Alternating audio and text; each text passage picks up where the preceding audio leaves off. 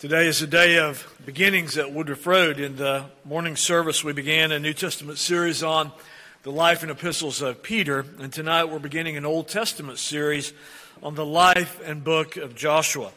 Whenever we approach a serious, extended study of an Old Testament book, especially a historical narrative, I need to remind you of several interpretive principles that guide us. I'll unfold these in greater depth as we proceed over the next several weeks and months. Issues of typology and redemptive historical awareness. But many of us grew up in churches that preached the Old Testament rarely, if ever at all, and they taught that the Old Testament had little value for the new covenant believer. So, what I want to do tonight is I want to set up four cornerstones for us. Four cornerstones that will debunk such a view. And I want you to look very carefully at your copy of the New Testament with me because what we're going to see is the New Testament teaches us how to study, how to interpret the Old Testament. So, four principal texts that will tell us what it is that we should be looking for and gaining anytime we are, are preaching an Old Testament text. The first is Romans 15. In Romans chapter 15, verse 4, the Apostle Paul. Now remember, these are four interpretive cornerstones for us. Paul in Romans 15 4 says, Whatever things were written before. And you have to say, before what? Well, written before Paul writes Romans. In other words, the Old Testament. And so when Paul says, Whatever things were written before were written for our learning, that we, through the patience and comfort of the Scripture, might have hope. And so, for those of you who think, okay, the Old Testament has no real benefit to me, Paul says otherwise in Romans 15 4. He says, oh no, it was written for our learning. The, the glorious and joyful recipients of the new covenant. And then a second cornerstone. We see it in 1 Corinthians 10, and this has all sorts of ethnic importance and interpretive importance. In 1 Corinthians 10, the Apostle Paul, writing to a largely Gentile congregation in Corinth writes these words. He says, Brethren, I don't want you to be unaware that all our fathers were under the cloud and all passed through the sea. Now, do you hear what Paul is, is telling these Gentile Christians in Corinth? He calls these Old Testament, the Old Testament nation of Israel that we're going to be studying, he calls them our fathers. So we know that you and I, as Gentile as, as we are, we can call Abraham and Isaac and Jacob and Joshua, those are our fathers because we are connected by covenant by the family of God. Paul goes on and says, All were baptized into Moses in the cloud and the sea, all ate the same spiritual food, drank the same spiritual rock. They drank of that spiritual rock that followed them. That rock was Christ. But with most of them, God was not well pleased, for their bodies were scattered in the wilderness. Now these things became our examples. So once again, second cornerstone of how to interpret the Old Testament. Does it have value? Paul says, oh yes, there are examples. And he goes on and says it again in verse 11. Look at 1 Corinthians 10 11. All these things happened to them as examples, and they were written for our admonition. And so Paul, notice, he's telling the largely Gentile church in Corinth that the nation of Israel at Sinai, 1400 years before them, were their fathers. And all the experiences documented in the Old Testament are for our, for our Gentile admonition. A third text, and we're setting up four corner posts to help us interpret this or any other Old Testament narrative, is 2 Timothy 3.16. And I never get tired of reminding you of this when Paul writes these words in 2 Timothy 3:16 and 17 and he says all scripture is God breathed, given by inspiration of God, and is profitable for four things doctrine, reproof, correction, instruction in righteousness. What does Paul mean by all scripture? There was no New Testament when Paul wrote these words. The only thing he could have meant was the Old Testament. So when Paul says all scripture is God breathed and is profitable, he's talking about the Old Testament. He's saying that, that we as new covenant believers, we should get our doctrine, be reproved, be corrected, be instructed, instructed in righteousness from these Old Testament texts. And then there's a fourth principal text, and that's Luke 24. Luke 24, we have the glorious saga of our Lord, what he's doing on his day of resurrection on that first Sunday when he comes out of the grave. And he meets two men on the road to Emmaus. And we read that he explains the Old Testament. We were, Sandy and I were at a social gathering the other night, and somebody said, if you could pick one time in history, one of any time in history, what would it be? And of course, I don't think well on my feet, so I said something like, you know, when Willie Mays made his catch or something like that. What I should have said is this moment in Luke 24, where Jesus is walking with these two beleaguered believers who still haven't figured out this is Jesus and he's alive. And we are told these words in Luke 24, verse 27. Beginning at Moses and all the prophets, Jesus expounded to them in all the scriptures the things concerning himself.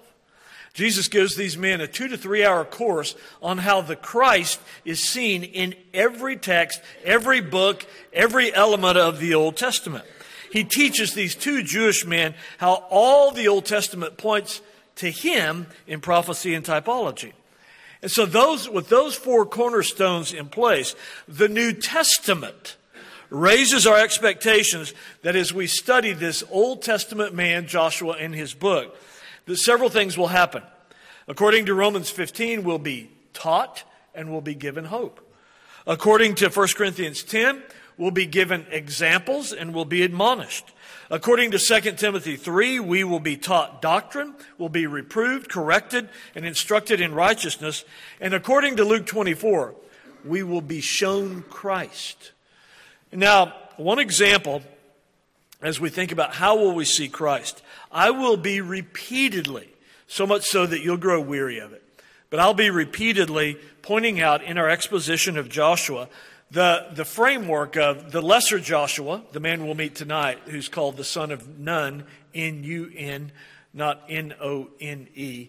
I've already been reminded that I had several verbal blunders this morning, even saying that Peter spoke Aramaic instead of Aramaic. Okay, I've written that one down, and I'm sure several of others of you whose name are Dan Dodds will come and remind me what the other malaprops of the day will be. And so we will be talking about Joshua, the son of N-U-N, Nun, and as a type of Jesus, the greater Joshua. So I want to just whet your appetite a little bit. With the type, of course, there's always a, a great resemblance between the type and fulfillment. And so let's think about his name. This man we're about to meet, Joshua, both Joshua and Jesus have the same name. Jesus is the Greek transliteration of the Hebrew name Joshua. Both mean Jehovah is salvation. And we're going to see the example in a couple of weeks where Joshua is given his name from Moses. He's also presented as Israel's Redeemer, Israel's Savior.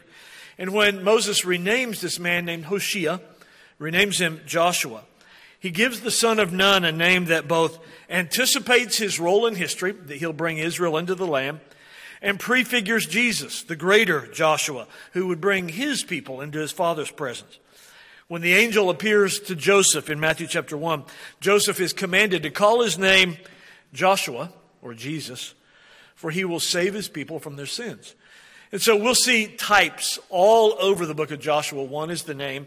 Another is the issue of victory. One of the steady themes that you see, as Mr. Rios just read the first few verses of Joshua chapter 1, even then, when the, the baton is passed from Moses to Joshua, it's passed in the, the context of Joshua, and nobody will be able to stand before you. You will run up the score on all the Gentiles. You, you will be 35 and 0. Victory was given to this first Joshua as this was also accomplished by the greater Joshua, the Lord Jesus. God promises to Joshua, we just read it in Joshua 1 5, no man shall be able to stand before you all the days of your life, and it was proven true throughout the conquest. Oh, but that's nothing compared to the greater Joshua, who says, instead of just, I will win several battles in this little obscure country in the Middle East, and I will be undefeated uh, in my life. The greater Joshua says, I will build my church in every nation, tribe, and tongue, and the gates of hell shall not prevail against it. And then, just as we'll see Joshua put his, his feet on the necks of his enemies in Joshua chapter 10, We will read in 1 Corinthians 15 that the greater Joshua will put all his enemies under his feet. So, as we prepare to do exactly what we did this morning, just as we met Peter this morning, tonight we will meet Joshua. And so, let's seek the Lord's help and the help of the Holy Spirit now. Almighty God, in your word are hidden all the treasures of wisdom and knowledge. We ask that you would open our eyes that we may see the wonders of your being. Give us grace that we may clearly understand and choose the way of your wisdom. We pray through Jesus, our only Savior. Amen. Who was Joshua? It's never wise to jump into a book without knowing the historical context, the key persons, the geographical and political context. So, in order to answer the question, who was Joshua, we will not race directly to the book bearing his name, but we're first going to look at his family background and the beginnings of his career. Now, when I say his family background, I have to keep reminding us that the people who live around us don't think biblically. And maybe you don't either on this. Americans don't think by households for a variety of geographic and historical and economic reasons. But in the scriptures, the Bible and God's people think generationally, covenantally, and especially by households. What we see in the scriptures, God is primarily working with, by, and through families, households. And when we look at Joshua, he certainly is no exception. He doesn't just drop out of nowhere. He had parents and a grandparents, a family, and a, tribe. One of the things that has been so helpful to me over the last 18 months is having our intern, Brother Ruben Shanani, here. And Ruben is always correcting my thinking, and rightly so, pointing out, Carl, where I live in Nigeria is a far more biblical culture because there everybody thinks by household and tribe. Nobody thinks by individuals. And this is a, a culture that is far more in tune with the scriptures. And so, let me point out to you who Joshua is by way of family. And Joshua would have introduced himself this way, by the way. He belongs to the tribe of Ephraim. We're told in 1 Chronicles 7. Ephraim, if you've forgotten, was Joseph's highly favored son. But Joshua doesn't just come from any old family in the tribe of Ephraim. Look at Numbers chapter 1 with me, and I want to show you who his family is. He's a little bit of aristocracy if, if slaves in Egypt can be aristocratic. In Numbers chapter 1,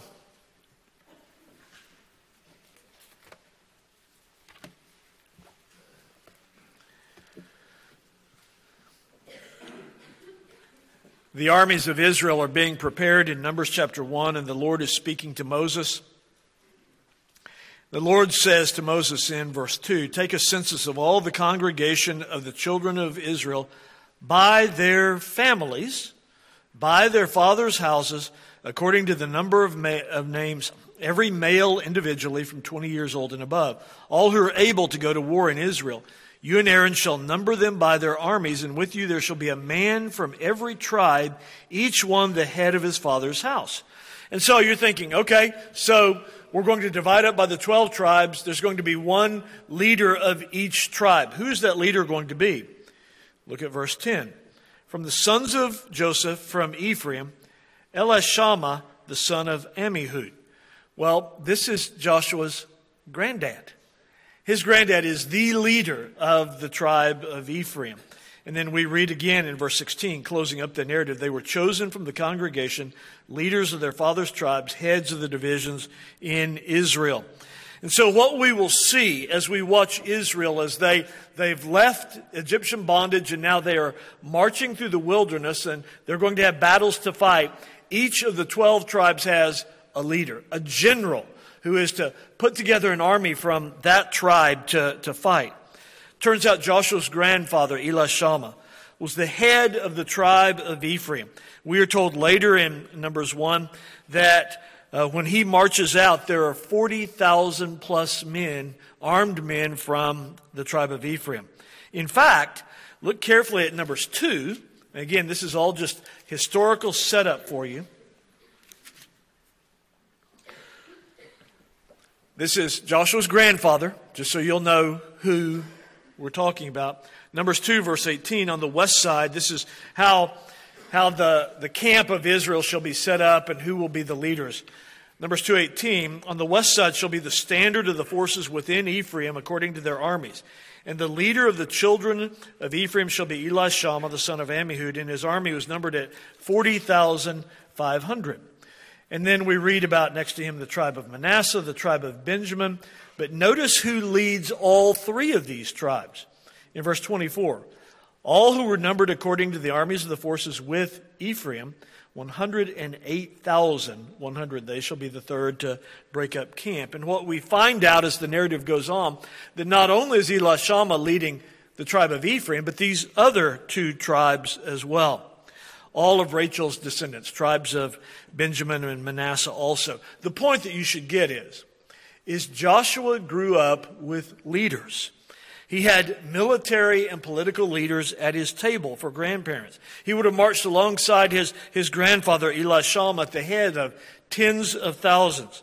Joshua was, was a direct descendant of Joseph and would have been deeply interested in his great grandfather's history and remains. Now, let me remind you what would have, when, when somebody said, Who's your great grandfather? Who's the, what tribe do you come from? Oh, we're descendants of Joseph uh, who is Joseph? Look back to Genesis chapter 50, and let me remind you what it was that drove Joshua. One of the things when we see Joshua leading the people of God into the promised land, not only is he going there because God commands him, not only is he going there because he has a promise of victory, but he's going there on a family errand.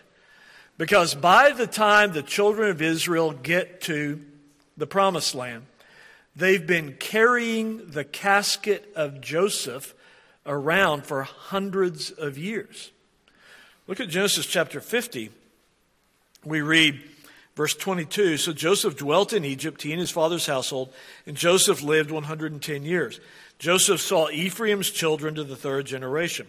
Verse 24 Joseph said to his brethren, I'm dying, but God will surely visit you and bring you out of this land to the land of which he swore to Abraham, to Isaac, and Jacob. Then Joseph took an oath from the children of Israel, saying, God will surely visit you, and you shall carry up my bones from here.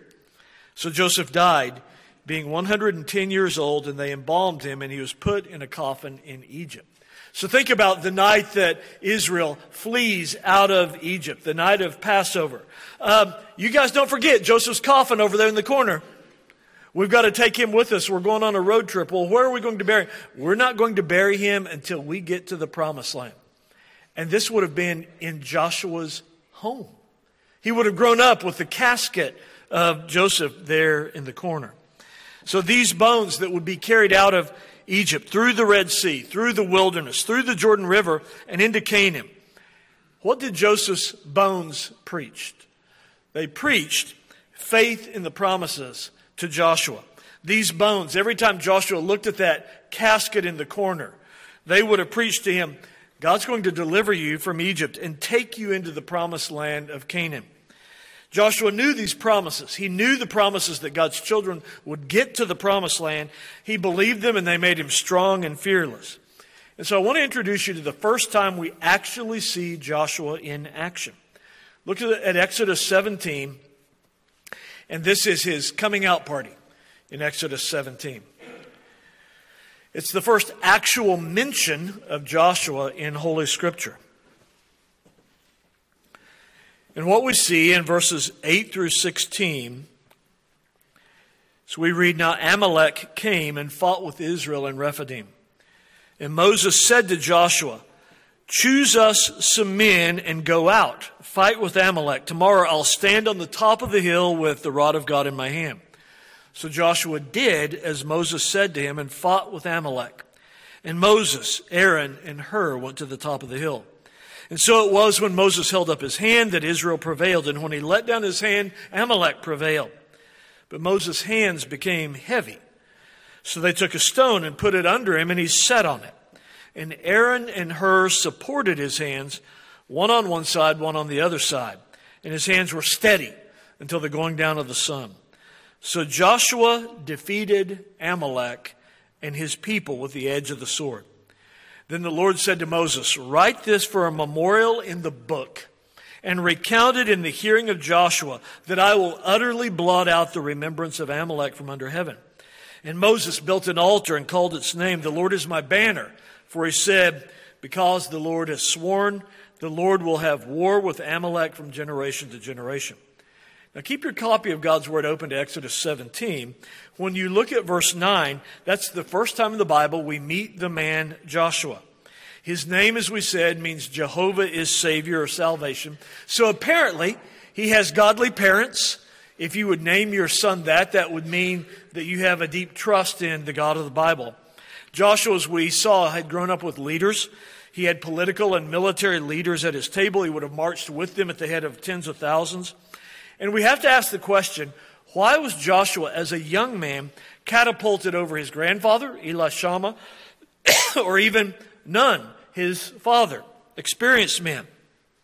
Joshua was given favor because of his resoluteness, as we'll see, his decisiveness, his evident courage. And Moses commands Joshua. Look carefully at verse 9. Moses comes to him specifically, doesn't take volunteers. Moses comes and drafts him. He commands Joshua to lead Israel's army in their first battle after being in Egyptian slavery for 400 years. Now, I want you to notice a time stamp. Time is very important in the book of Joshua. Notice what we're told in verse 9. Moses says to Joshua, Choose us some men. Any more exactness than that? No, you'll know. Choose us some men and go out, fight with Amalek. Tomorrow I will stand on top of the hill with the rod of God in my hand. Now, if you have any sense at all about what it takes to put together a battle and a battle plan, your head at this point is spinning. Because Moses has just told Joshua, at some point in the next 24 hours, probably closer to 16 hours, that Joshua is going to be the general of the Israelite army who haven't fought a battle for 400 years. And this means Joshua must instantly make decisions about supplies, weaponry, tactics, communication, and much more. Because look at the key word in verse 9 tomorrow. I doubt if Joshua slept much that night. Well, in Exodus 17, verse 10, you're going to find a phrase that will be repeated frequently about Joshua. And this is part of the secret of his phenomenal success. Look at these words in verse 10. So Joshua did as Moses said to him. Unlike Moses, who raised objections and arguments about leadership. Remember back in Exodus 3 and 4 where, where Moses continued nagging God and debating with him about whether he was to be a leader or not. Moses tells Joshua what to do and he salutes. He obeys.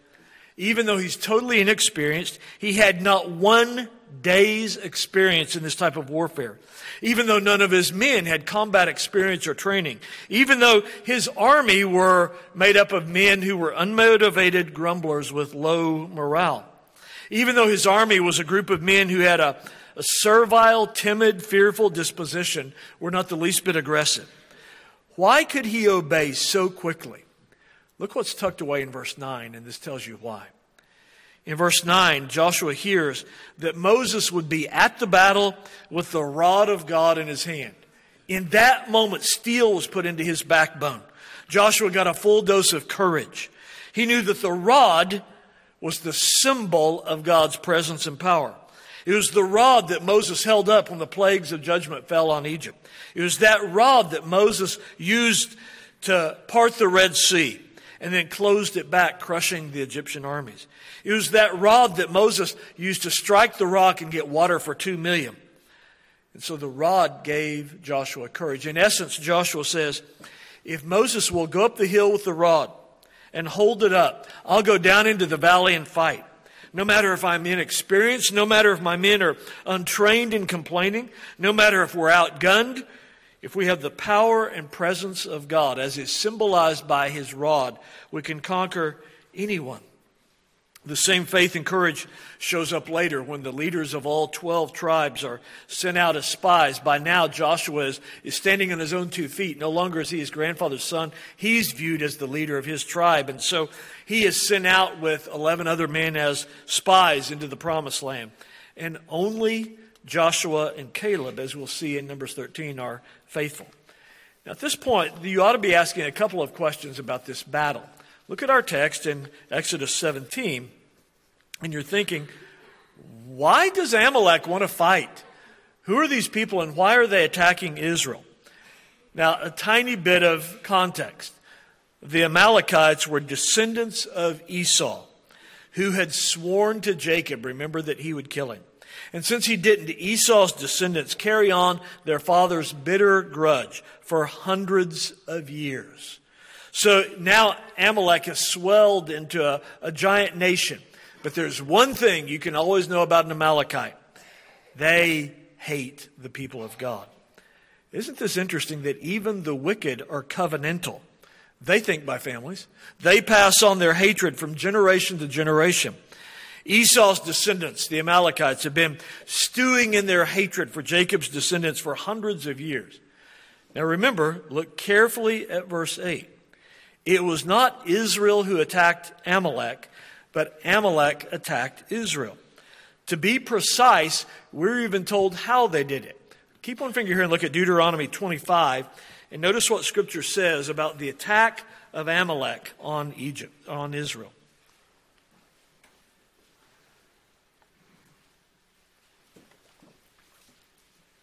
Deuteronomy 25, verse 17.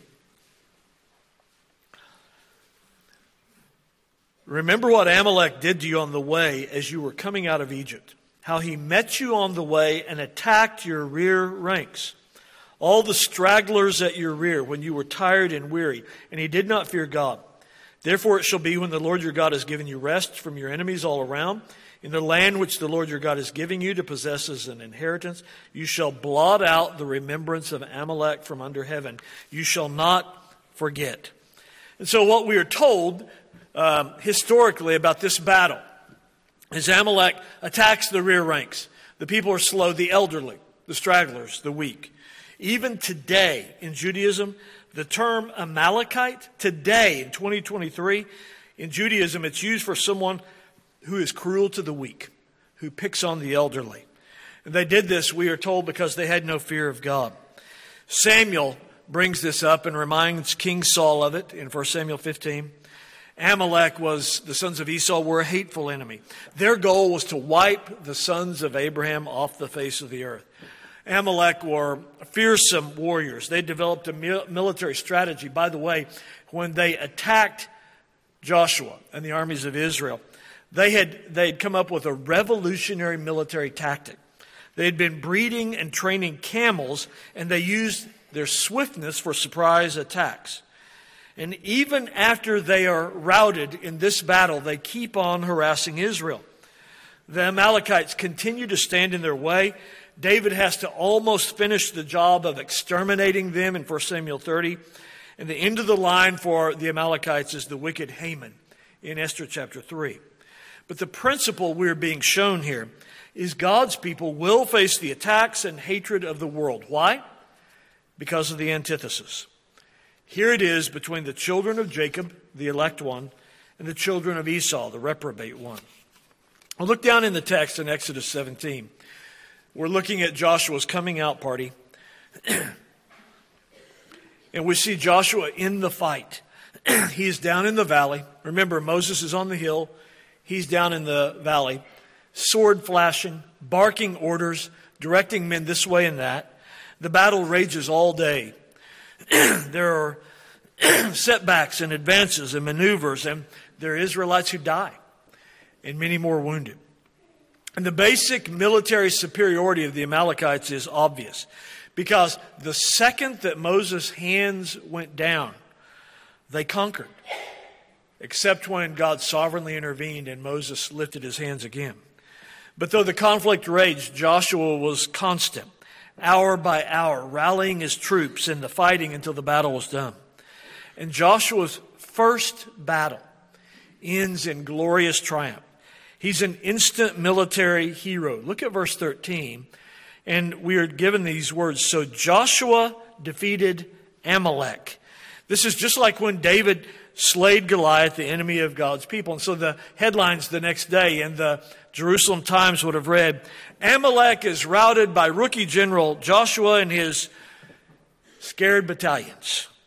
Of course, this battle, like all of Israel's battles, are a picture of the Christian life and the realities of spiritual warfare. We have been delivered from bondage and slavery, and we are headed for the promised land. We have enemies, and we must fight the good fight of faith. We cannot be passive. We need the battles of this life to help balance the blessings, otherwise, we'll become too comfortable and stop trusting the Lord. Israel knew that they were to be in the battle, by the way, because the pillar of cloud that guided them stopped right over the battlefield. And so they knew I guess this is where the Lord is calling us. No one had to ask, is it God's will for us to fight the enemy? If Jehovah would have wanted them to flee, the pillar of cloud would have moved. Just so, it is God's will that you be in this battle. But your enemies are invisible. Your enemies are not other people or the civil government or people inside or outside of the church. Your enemies are the evil one, your own flesh, and the world system of thought. Your enemies will attack at your weakest point, and this is why we must watch and pray lest we fall into sin. Now, one of the great lessons of this battle is the dependence of God's people on the gifts and ministries of others. Look carefully at Exodus 17 and look at the interplay of gifts that are happening here. Moses could not function without Joshua, and Joshua could not prevail without Moses. The New Testament, of course, expands and amplifies this principle when Paul picks up on this in 1 Corinthians 12 and says, speaking of all the parts of the body, and says, the hand needs the eye, the eye needs the hand, the arm needs the foot. And so if you're here tonight and you're thinking, I got it. I have all the requisite gifts in me. I have all spiritual gifts, and I can minister to myself. I don't need a one of these turkeys sitting in these pews around me. I don't need any of them. Well, Paul says, no, you need all of them. The hand needs the eye, it needs the foot. And this crushes the individualistic spirit of today, which says, I don't need the ministries of others. Me and my family, we don't need anyone. We have all the requisite gifts and armor. No. You need others to pray for you. You need others to teach you. You need others to serve you. You need others to rebuke you. You need all of these people in this room. So look back up on the top of the hill. What was Moses doing? He was not up there acting like the coach in the press box. I would assert, as Christian interpreters have for millennia, that he was praying. The symbol of uplifted hands was the Old Testament model for prayer. For example, the psalmist writes in Psalm 28, O Lord, hear the voice of my supplications when I cry to you, when I lift up my hands towards your holy sanctuary. How do we fight the battle? How do we engage our spiritual enemies? In prayer. That's why Paul, in the midst of that great locus classicus about spiritual warfare, says in Ephesians 6 that we're to always be praying with all prayer and supplication in the Spirit, being watchful to this end with all perseverance. One of the reasons why Moses went up on the hillside and stood where everyone could see him was so that Israel would learn the necessity and importance of prayer. If he had not done this, perhaps Israel would have thought they defeated the mighty Amalekites by their own mighty military prowess. The same thing would happen to you if you were able to defeat your spiritual enemies without prayer. Imagine what you would be like, how insufferable you would be if you had the power to resist temptation and overcome habitual sin in your own strength. You would be hopelessly self righteous claiming the glory for your own. But God brings us to our knees, where in our weakness we cry out to Him as our only helper. Moses' actions on the hilltop were an unmistakable sign of dependence upon God alone to win the Bible. Moses is there holding up his rod, his staff, the instrument of divine power. And by holding it up towards heaven, Moses is appealing to God to defend his people. Now, notice how important it is to have continuous intercession, prayer without ceasing, showing that God's people have a constant need for the intervening grace of God. By the way, as Aaron and Hur join Moses in uplifting his hands, what we see is a picture of corporate prayer. It's not just Moses, it's Moses, Aaron, and Hur. You have a corporate prayer meeting. Let me encourage you, if you know nothing about corporate prayer, join us this Wednesday night. There's nothing weird or odd about this. This is the source and the engine of any power we have at Woodruff Road. Do you really think any power we have is generated by Scotty and Taylor and Dan and me? Have you looked at us lately? No. Our power comes as we gather in corporate prayer and we cry out to God. It was not enough for Moses to know that God was the provider and protector of his people. Moses must pray, pleading with Jehovah to provide and protect. The Christian man must not just assent to a catalog of truths, he must earnestly, expectantly plead those truths. And the lesson for Woodruff Road is unmistakable. If we do not ask and plead with God to defend us, then we'll be divided. Our leaders will fall into sin and ineffectiveness. The lost will not hear the gospel. Believers will stagnate. Oh, how great a need we have to be more diligent in the corporate prayer and thus see God winning victories in our midst. Look at the postscript of this first day. Look at verses 14 through 16 of Exodus 17. The victory's won. The Amalekites are routed. They are on the run. They're soundly defeated. But God takes an oath. You heard that right. God takes an oath that even the memory of Amalek one day will be destroyed and be erased. And so after this great victory, Moses engages in two important acts of remembrance. Look at what they are in verses 14 through 16.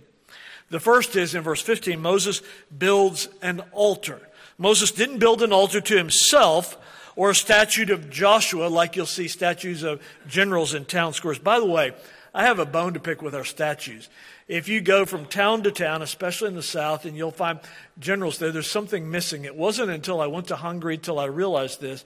Every town square in Hungary, they would have statues of generals, and their dog was always beside them. I thought, now that's the kind of culture I want to live in, where your golden retriever is memorialized forever in a statue. I haven't found a dog statue yet in a square in the South. Well, Instead, look at what Moses does in verse 15. He doesn't build an altar to himself or a statue of Joshua. He's careful to give all the glory to God. And the altar had a name. The name is Jehovah Nissi, meaning the Lord is my banner. And this refers to the military custom of using a pole with a flag tied on it. The name Jehovah Nissi is saying that the Lord himself is the banner. It's a tangible reminder of anyone who passed by this altar of what God had done right there on that battlefield. The patriarchs, by the way, did this frequently, beginning with Abraham in Genesis 12. But then there's a second and even more curious issue the second memorial. Look at verse 14. The Lord says to Moses, Write this for a memorial in the book and recount it in the hearing of Joshua. What was Joshua himself to have stamped on his own consciousness from the day? Joshua was to be reminded that he was an eyewitness, a participant. Why does he need to be reminded? He was there. Because this event was too crucial to be left to the imprecision of oral tradition. Look at what God tells Moses. Write it down. Write it down for a book so everyone can read it, so we can get our story straight. If Joshua needs to be reminded by the written word, how much more do you and I need reminders? Woe be unto us if we are too big for our britches and think we don't need reminders. This writing, look at it there in verse 14. This writing in a book was for those days when Israel's faith wavered. And they could go back and look at the book and be reminded of God's promise and power. So when they met the Amalekites again, and they will, they would need to consult the book. And remember, these people are their enemies, and God promised to destroy them. I'm fascinated at what God wants written down. This is the first time in the Bible, by the way, in Exodus 17, that writing is mentioned. And it comes up in connection with God's anger at the Amalekites. Whenever you see God say, write this in a book, it's huge. For example, in Exodus 24, God will say, I will write down these 10 words. Or in Habakkuk 2, when God tells the prophet, the just shall live by faith, and then he tells Habakkuk, write it down. The reason why God wants this, his anger at Amalek written down, is he wants his people to know that the enemies of God's people will be crushed. There's one profound application you and I need to see from this beginning text, and that is the use of means. God doesn't ordinarily bypass means, such as prayer and warfare, in the accomplishment of his purposes. God gave the victory. How else can you explain this ragtag army of Israel defeating Amalek? But God didn't just destroy them with a word, with the breath of his lips, but by Joshua's sweat and steel in the valley, and by Moses' uplifted hands on the hill. Men died to defeat the foe of Amalek. This truth would be vital to Moses and Joshua. Canaan, the promised land, was to be sovereignly, graciously given to Israel. It was promised in a gracious covenant and repeated many times. So is that the end of the story? Nope. Every inch of Canaan must be fought for. And we'll see that as we go through the book of Joshua, thinking, why do they have to fight? God promised it to them because you have to use the means. Well, God promised that He would save a great multitude that no one can number. Uh, why can't He just save my neighbor without me going to the trouble of walking next door and talking to them about Jesus? Because God has commanded the use of means. Anyone who doesn't understand this is a hyper Calvinist. We believe in the diligent use of means. It's the same with us. God has decreed that you'll be holy according to Ephesians 1 4. But you must battle the world, the flesh, and the devil. God will use his appointed means prayer, the word, sacraments, and fellowship. But I would warn you against any passivity in the use of means. It's the same with the gospel enterprise. God has decreed that the gospel will triumph, but we must send missionaries and give and pray. We must use the means. The old Puritan Joseph Hall said, In vain is Moses upon the hill if Joshua is not in the valley. Prayer without using the appointed means is a mockery of God.